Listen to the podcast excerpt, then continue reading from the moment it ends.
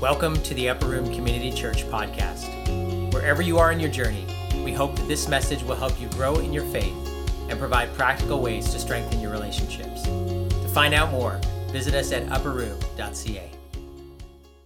Good morning. I'm Serena. I'll be reading the scripture today. The passage is from Acts 2, verses 42 to 47. The followers of Jesus devoted themselves to the apostles' teaching and to fellowship, to the breaking of bread, and to prayer. Everyone was filled with awe at the many wonders and signs performed by the apostles. All the believers were together and had everything in common. They sold property and possessions to give to anyone who had need. Every day they continued to meet in the temple courts. They broke bread in their homes and ate together with glad and sincere hearts, praising God and enjoying the favor of all the people. And the Lord added to their number daily those who were being saved. This is the word of the Lord. Good morning, church. So good to be with you. I have a question for you. What are the most dangerous words in the English language? In my home, they might be, I think we should stop eating meat. Or, can we keep this stray cat? I think I can fix that. That's dangerous language in my home. And Mom and Dad, I think I love country music. Okay? You just heard everything you need to know about my family. Here's what I think the most dangerous words in the English language are. I am what I am. I am what I am. Have you said it? Have you thought it? I have. Sometimes we can say it with a little bit of a pride. I am what I am. You know, take it or leave it. It's just who I am. Sometimes we say it sort of in despair. Like, I guess this is just what I am. I am going to be the way I am. Nothing's going to change. They're dangerous words because even though, you know, we can understand how you come to a point maybe in your life or in a season of your life or in a circumstance or in a relationship where you just sort of feel like you have, it's the only thing you can say. You can all say we've been there. They're dangerous words. Partly because there's a longing in me and probably in you to be more than I am. It actually explains a lot of what I do in life, that I'm trying to be more than I am. And I don't mean that in like a fake way, in the sense that I'm pursuing an idea, a vision, maybe something I can't even put words to, but that is in me to be more than the person I am today. And so if I just say I am what I am, I'm shutting off maybe whole parts of me, or there's a way that's not going to explain why I keep trying to be more than I am. It's also a dangerous confession to say because the people around me need me to be more than I am. Even if I just want them to just be okay with the way I am all the time. Of course, I want my family to love me unconditionally and accept me, and they do. But if they really love me, they're going to want me to be more than who I am. They want me to not be the same person 20 years from now that I was today. Same bad habits, the same addictions, the same unhealthy patterns of thinking, the same immaturities showing up at the same time to the point that I could be just so predictable in an argument, in a situation of stress, when things are difficult, or when they need help. You and I live in a world right now, and you know, maybe everybody feels this way in their time in history, but man, does it feel like the world needs to change right now. And it's very easy for us to look at political systems or to look at the company you work for, the administration, to look at the church, capital C, or this church, or look at those things and say, they're messed up, man, they need to change.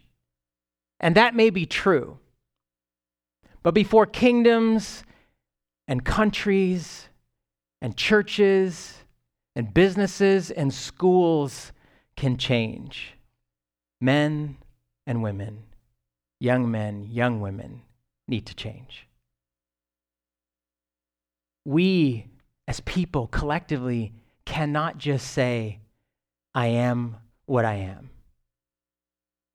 Because the world needs me and the world needs you to be more than who we are. And if we're going to actually live in the world that we want to have, it actually requires individuals to say, I'm not okay to just stay the way I am.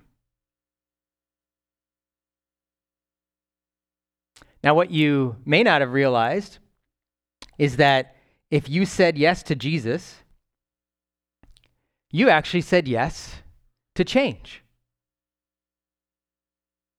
You actually said yes to become more than who you are. But the dirty little secret that the church has is that we actually kind of don't expect anybody to change.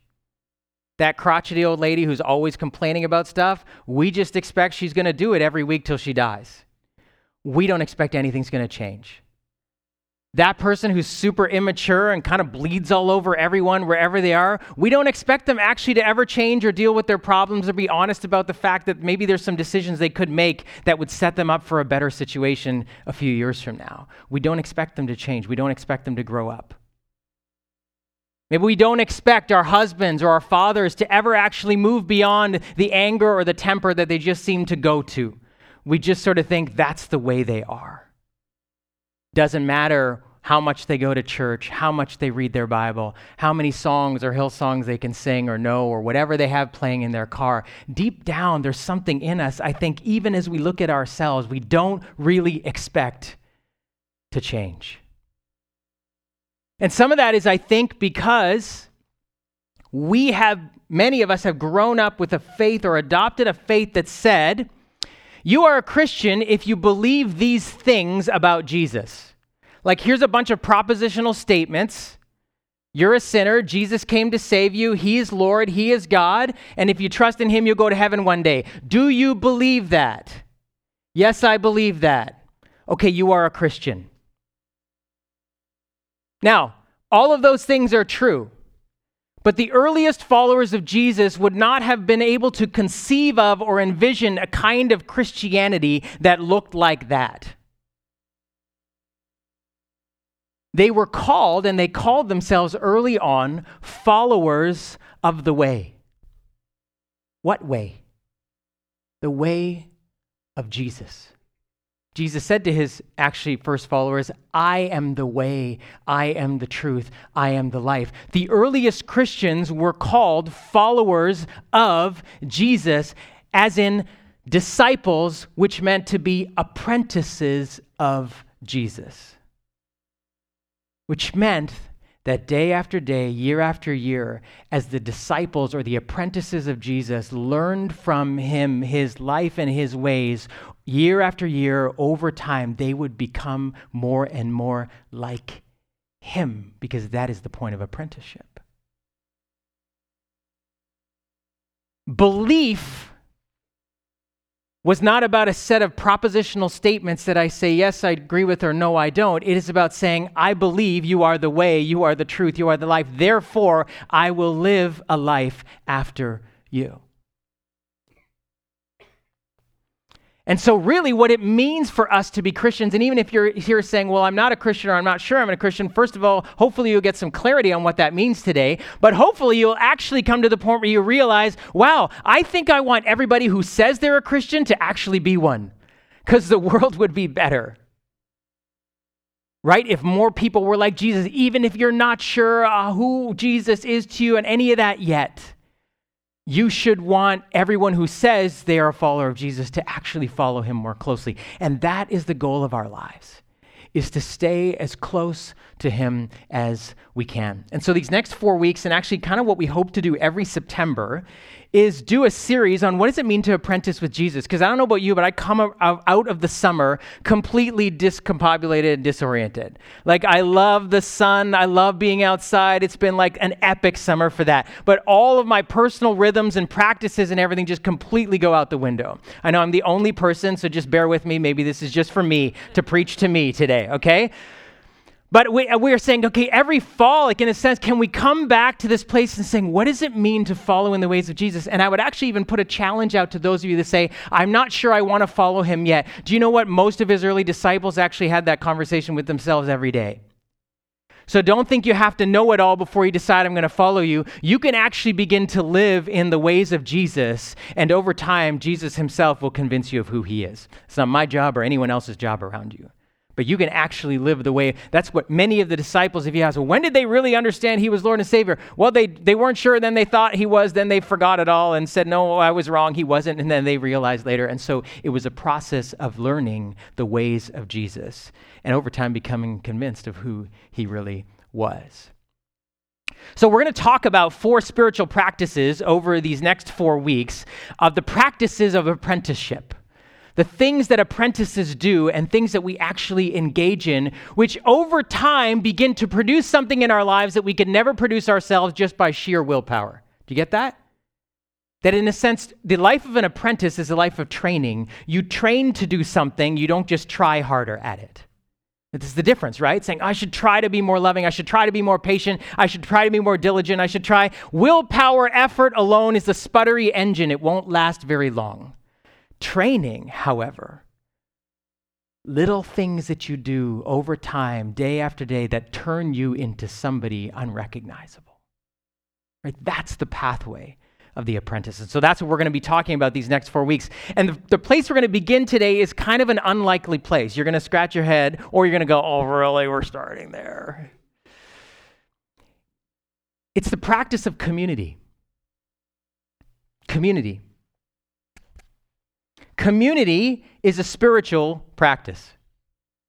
Maybe you never thought about it that way. Gathering in community, like even we're doing now. Gathering with others who are on the apprenticeship journey with you is a spiritual practice. Now, one of the reasons you don't think about church that way, and in fact, we just think about church as being just kind of the building or a place or the 1.5 hours on Sunday, is because we are living in a time in history where individualism, like we primarily understand authority and identity in terms of the individual, not in terms of community. We understand authority and identity primarily from an individualistic lens, not from a communal lens. See, the Middle Ages, which is somewhere between like the 5th century and the 15th century, really for about that run, authority and identity was conceived of this. In this way, God, church, kings and nobles, self, plants, animals, objects. Okay, so we understood ourselves and understood authority in terms of God being the highest authority and the foundation of our identity, and then the church as the people of God, and then sort of kings and nobles and systems, political systems, government underneath those things and governing people. And then plants, animals, and objects sort of on the bottom of that.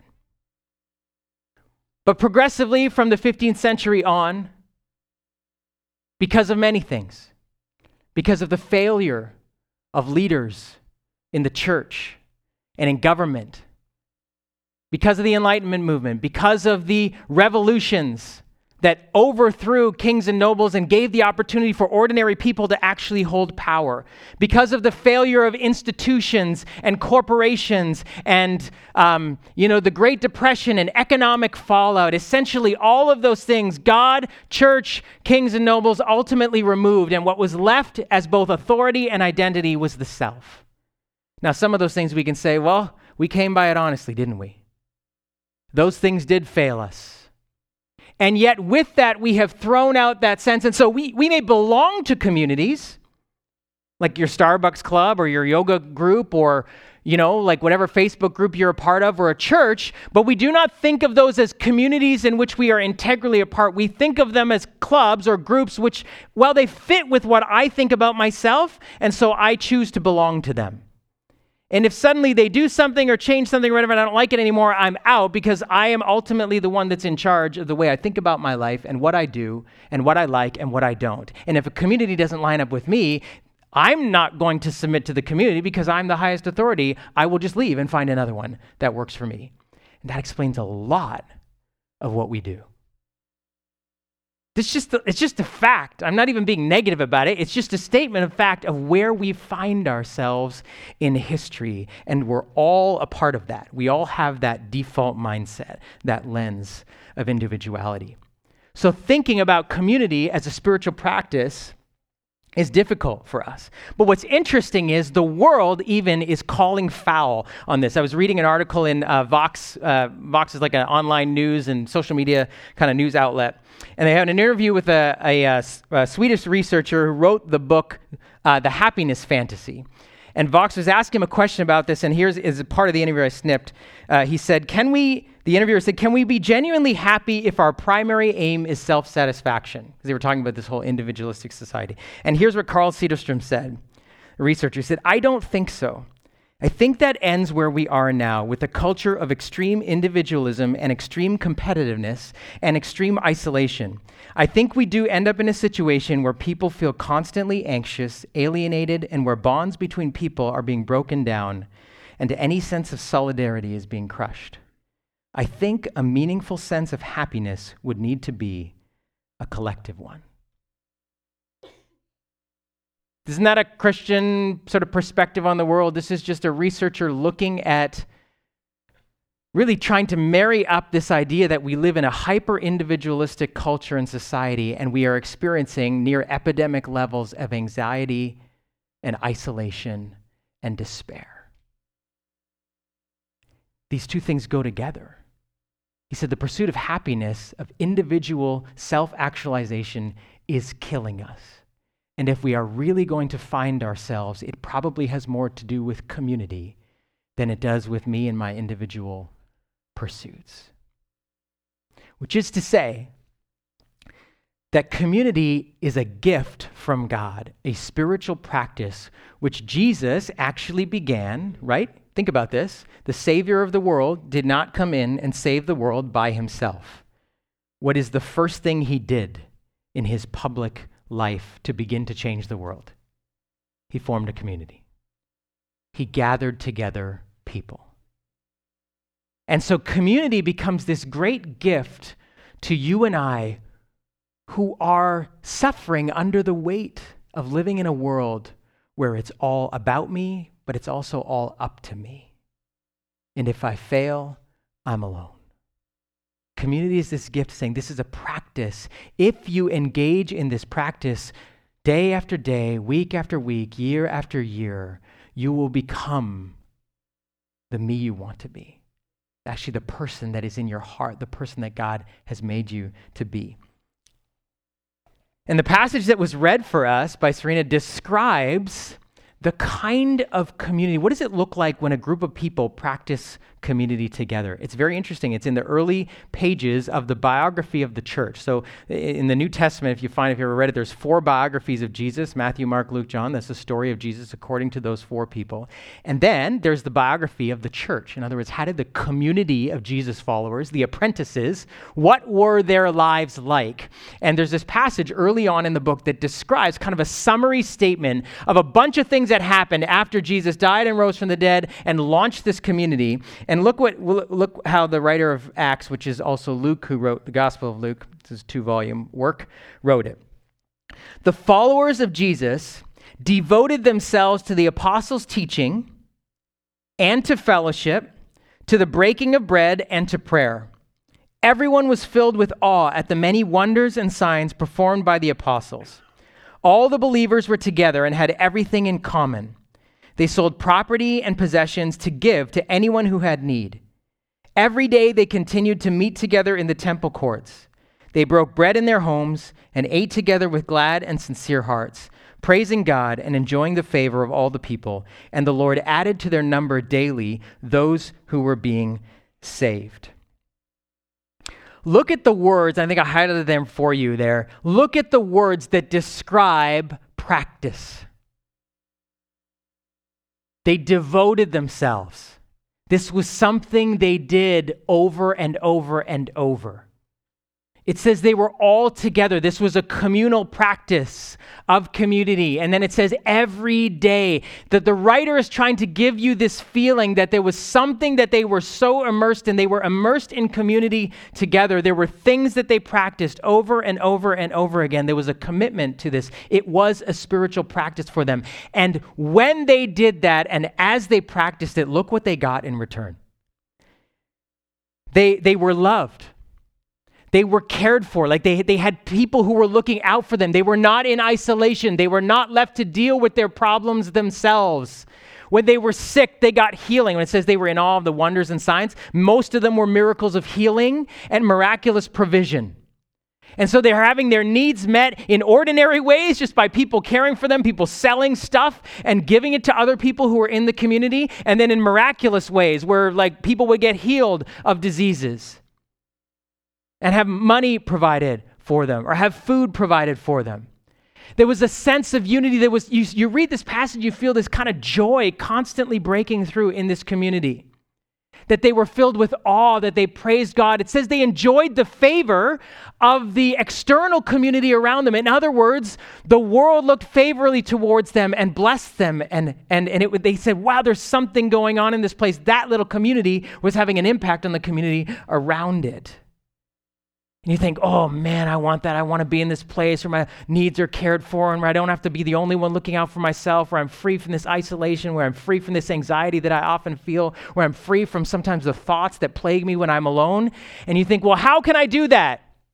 Just think happy thoughts, be better, try harder, take this pill, try to breathe 5 minutes a day, all those things, they may or may not help, but that's not what actually was producing that kind of life in this community. It was the spiritual practice of community, which they were devoted to. They were devoted to teaching as they were taught together. And it's this idea that they were like being fed, right? Because the word of God is called like bread and food for life. So they were being spiritually and emotionally and psychologically nourished as their needs were being cared for as well. That's one of the other problems in our culture, is that we think that all we need is the plants, animals, and objects over which we rule. The scriptures say, no, you're not just a body with appetites. You are a mind and a soul. And you have a heart. And so we read this community being nourished and strengthened in mind, body, soul, and spirit as they continued to be devoted to the spiritual practice of community. And if you read other parts of history, not just the scriptures, you will know that these were not easy days for the followers of Jesus. The day you got baptized was quite possibly the day that you lived under a death threat.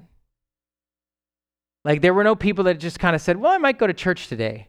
Because if they saw you with those people, they would kill you, because they would just assume you were one of them. Because everyone was trying to stamp these followers of Jesus out, just like they had tried to stamp Jesus out. These were not easy days for the apprentices of Jesus. So you might say, oh, it sounds so great. They thought they were going to die every time they walked to their house church. The bishops, the heads of the church, were the first ones to die. They were the first ones in the Colosseum that the Roman emperors would throw in. They were the ones living in the dungeon. They were writing letters, some of these written out of jails. So before we say, oh, it just sounds like this wonderful, they legalized there? Why was everyone so happy? It was difficult days for the church. And yet as they continued to practice every day, God did something in them that they could have never done for themselves. That's what a spiritual practice does. You do the training, God does the changing. Right? That's what's in our hands to do, this training. And, it's never easy. It wasn't easy for them then. It isn't easy now. In our community, in our church, we use a couple of words to describe the practice of community. One is we talk about celebrating weekly, and the other is that we group together. We celebrate weekly, and we group together. The weekly celebration is this gathering, where every week we meet to sing, to pray, to be taught by God's word, to experience communion, to connect together, to know and be known. We celebrate together, and then we group together weekly. Our youth meet weekly on Friday nights. We have over 200 people in both of our congregations in Upper Room and Bolton. I think we have 17, or Vaughn and Bolton, we have 17 home groups or something like that, that meet every week. Over 200 people that gather together. We're launching Alpha this fall, and that's something we've done every couple of years, which is a group, it is a gathering. It's not about content, it's about being in community together, and it is a spiritual practice. And I can tell you, grouping together and celebrating weekly, sometimes it's easy, sometimes it's actually really difficult. There are some days where you happen to wake up before your alarm and you feel great about going to church and your favorite outfit is clean, right? And you're having a good hair day and you think how did this even happen? This is going to be so easy. And you got a ride or somebody called you or you were hanging out with someone the night before and they said, I'll see you there. So you're going to meet someone there that you hope to, or maybe there's this person you've been checking out and you really hope they'll be there. So you're really extra motivated to get there on time. That you got there even early for the Starbucks coffee. Some of you are like, what? There's coffee? See, I know. I can see all the coffee cups. I know which of you were on time. Just kidding, okay? I don't. Maybe if you're married, you have kids. Nobody fought. There was no fight the night before, in the morning. Everybody looks normal. You at least people when you get there, people think, oh, they're a normal family, even though you're not. But it just looks like that. And they're singing the songs that you love, and it's your favorite worship leader, and the pastor says something that made you feel inspired and warm inside, and it was just so easy. And then there are other days when you feel like your faith is hanging by a thread. Or you got a conflict with someone in the church that you go to and you're hoping that you don't run into them. Or everything in your life is blowing up. Everybody's fighting. Or your spouse doesn't want to go. Or perhaps your spouse is not a follower of Jesus and they're always, kind of why do you have to do this on Sunday morning? Why do you have to leave us? Or your kids are why are you dragging us out of bed? And you get here and it just, you're not feeling it. And someone's in your seat and the seat that's left for you has a bag over it. That happens in theaters, right? And there's nothing inspiring about it. Maybe you don't know the songs, you don't like it, or the pastor's challenging you. You're come on, man, I had a hard week. And it all feels difficult, right? Sometimes the practices feel amazing, sometimes it's difficult. Same with grouping together. Sometimes you love the people that you're in home group with or that are in your youth group, or there's lots of the same people in your age and people and you love being there, and it's a run around like crazy night at youth, so that's your favorite night, or maybe you guys do that at home groups too, I don't know, some of you. Right? Maybe your home group, you just feel oh, it's just people just like me, and I just love it, and it's my little escape, and I can get there, and it just feels so moving, or maybe you just sense God's presence through there, and it all just feels right and fits. And then there are other groups where you're saying, I don't get any of the people in my group, and I don't think they get me. And I'm a bit nervous, and I don't know if I want to be vulnerable. It doesn't seem like anybody else is vulnerable in here, and are we just pretending, or what's going on? Or maybe you're oh, I can't, I'm just too busy. I'm committed to this, I'm committed to that. I can't, you know what? And it wasn't great last week, so why do I keep going? Sometimes practices feel easy and natural, and other times they're just painful. This summer, our kids were up at a camp, and we were up at a camp with them too, and Jen and I have been there for a few years, and she used to work there, and so we've gotten to know a bunch of the young adults who are there, and I forget that they're 20 years younger than me, so they were hey, we're playing basketball this afternoon. We play 3 times a week. Do you want to play? I'm sure, thankfully my kids weren't around to look at me and go, really? And so I just yeah, totally. And the one guy's look, I haven't played in a long time. I'm okay. I thought I was going to vomit. My head was exploding. 45 minutes, and there's no subs. It's 4-on-4, full court. And I am up and down, and it was 35 out, right? So every time they're breaking, break in between baskets, I'm running over to the Gatorade thing, water's, they must have thought, what is wrong with him? And then after 45 minutes, they're oh, that was fun. They're all high-fiving, and I'm trying to look somebody in the eye, dripping with sweat. They put me on a guy who's 6'7". So he's just schooling me over and over and over. And then they're another game? And of course I said, yes. Because I'm not going to be the guy that says, guy, I can't do that. And I went back to our cabin. I slept for 2.5 hours, right? And I was still sweating the next day. The words, I'm out of practice, the gross understatement. right? And sometimes that's what it feels like when we're trying to do something that, like, I don't train for it. I don't play. I wasn't, you know, like I thought I was in decent shape, but clearly I'm not. And I'm not the 20-year version of myself. I mean, I don't know if I would have done it 20 years ago either, right? But sometimes community feels like that. And we think, oh, I just don't feel it. You know, I used to like it. I don't really like it anymore. Or a couple people changed, or there's new people now, so I don't really, you know, I don't get them. And I don't think they like my shoes. And, you know, like, right? There's all kinds of reasons for us. And if we don't realize this is a practice, that if I commit to it and I do it over and over and over again, that God does the changing while I'm doing the training. Because he said, this is a gift. The things that you want, you just can't get by trying harder. You need to train. And you do these things, and over time, all of a sudden you have a breakthrough in your life. I have had so many breakthroughs in my life that have come through community, but over a long period of time. And you never know when, you never know what Sunday, you never know what night, you never know which youth group, you never know which person or which prayer or which interaction is going to happen. But it is a spiritual practice. John Ortberg says it this way in his book, The Me, I Want to Be. One of the marks of the early church was their commitment to connectedness, because they knew connectedness doesn't just happen. They met together every day. They ate together with glad and sincere hearts. Over time, however, that value began to fade. So the writer of Hebrews said, let us consider how we may spur one another on toward love and good deeds, not giving up meeting together as some are in the habit of doing. In other words, keep committed to community. Robert Putnam, who's a political science professor at Harvard, he wrote the book Bowling Alone, which kind of was a landmark research study on isolation, made a staggering comment. As a rough rule of thumb, if you belong to no groups, but you decide to join one, you cut your risk of dying over the next year in half. This is a physical, like a research fact. And then Ortberg says, it's difficult to imagine anyone not interested in cutting their risk of dying in half. That's why the new motto for small groups at the church where I serve is join a group or die. Right, Tony, you can use that if you want.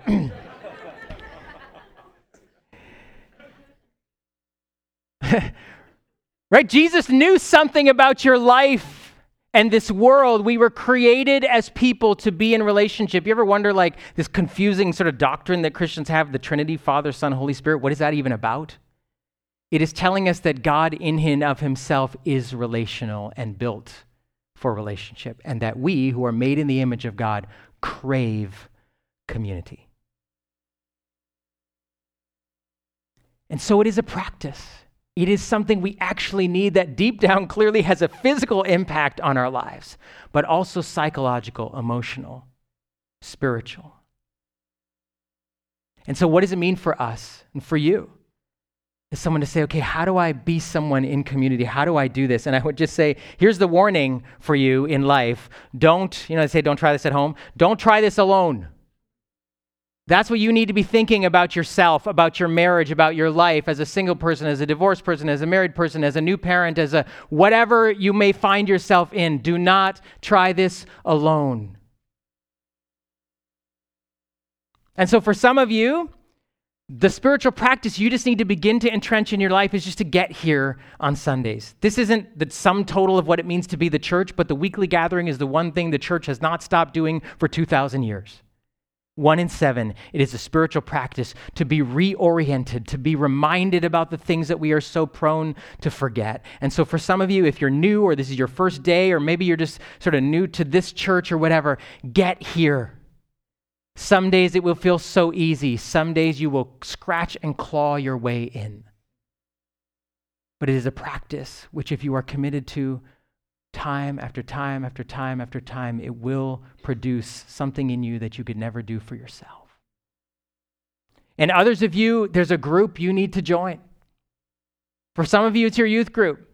And you're sort of in and out, or like your parents make you go, or parents, the kids are making you go. This is something that actually you can say, I need to be there on Friday nights. I may not know what's going to happen, or I may think I know how it's all going to go because of how it went last week, but this is a practice that you say, over time, this will begin to do something. When Jen and I look at our sort of spiritual stories, you know, before we knew each other, and she had a period of time where she just kind of walked away from her faith, and she, by her own words, just said, like, her life was kind of in chaos. And my life was kind of in chaos on the inside, but honestly, the thing that made the difference in my life versus hers, I had a youth group. There were people in my church, my age, that I was bumbling and stumbling my way through life with. And none of us were particular. You know, some of you are, I could cry, some of you were still here, right? We're still together. That was a gift. And so for some of you need to say, I don't have that. Well, get it. Get it. You cut your risk of dying in half. Some of you, maybe you need to make a commitment to a home group, or you need to make an emotional commitment to the home group that you've been physically present with. Like you've been there, but you ain't there. You need to say, you know what, I need this. This is something. And if your group's struggling with vulnerability, go first. Be the first one to admit that what you see is not exactly what's under the surface. That this is a spiritual practice. And even if you swing and miss, I always say this to people, swing and miss 9 times out of 10. It doesn't matter, even if you're at a difficult stage of life where you say, well, I'm dealing with an illness, or, you know, I'm kind of feeling on my own as a single person, or my spouse doesn't want to come with me, or I've got a young kid and I don't know how I'm going to make it work. It's okay. Swing and miss 9 times out of 10. You know why? Because when you're out of that stage and you actually do have time, you'll know what to do with it. If you give up on it today, 20 years from now, when you actually have time, it won't even be a value for you anymore. So don't stop trying. And then for some of you, Alpha is that place where you're saying, I'm still exploring the faith, or I'm new to the faith, or I'm still trying to figure this out, or, you know, I have a friend like who I think needs community. Even if they don't believe in Jesus, they won't want anything to do. There was a guy who came to Alpha, and on the first, he slept during the first, during the sessions for the first 2.5 sessions he went to. Like he would come, eat, and then fall asleep. And finally, you know, the woman who's running the course said, I'm just curious, like, why do you come? He said, well, I'm divorced and I'm alone. And he said, almost every meal I eat is by myself. And so he said, I just like being around the people that are here. By the 4th Alpha course, he became an apprentice of Jesus, a follower of Jesus. But this is just this honest admission that we need community. And so if you're in that place, you know someone who is, you gotta get there. And invite the worship team to come up and lead us in response. But my simple question for you is this. There are things in your life, there are things in my life that haven't changed for a long time. They're patterns of thinking, their patterns of acting, their dynamics and relationships in your life, and they haven't changed for a long time. A breakthrough is waiting for you. Will you be there to get it?